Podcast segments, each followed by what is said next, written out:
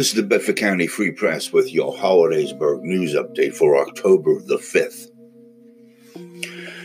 On July the 8th, 2019, Penn State University Police requested that the Pennsylvania State Police investigate an animal cruelty complaint involving a Penn State University police officer and his assigned canine. The allegations claimed the officer struck the canine about the head while holding it by the neck and furthermore threw the canine to the ground.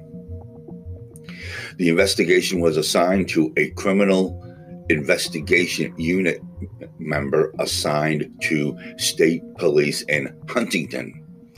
Individuals with knowledge of the alleged incident were interviewed and canine experts were consulted. Additionally, as part of the investigation, a full examination of the canine was conducted at a local animal hospital. The canine was found to have no injuries. The investigation was turned over to the Centre County District Attorney's Office for review.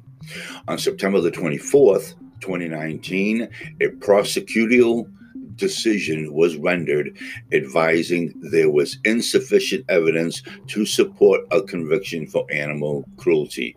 The investigation is now closed. A harassment by physical contact occurred on October the 4th at 204 Pendale Avenue in Greenfield Township. State police responded to the address regarding an argument over a Facebook password, which turned physical.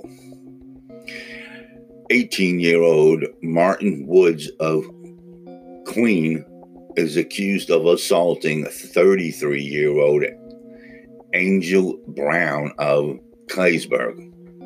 Woods has been charged with harassment. And that is your Hollidaysburg news update for October the 5th. This is the cameraman reporting.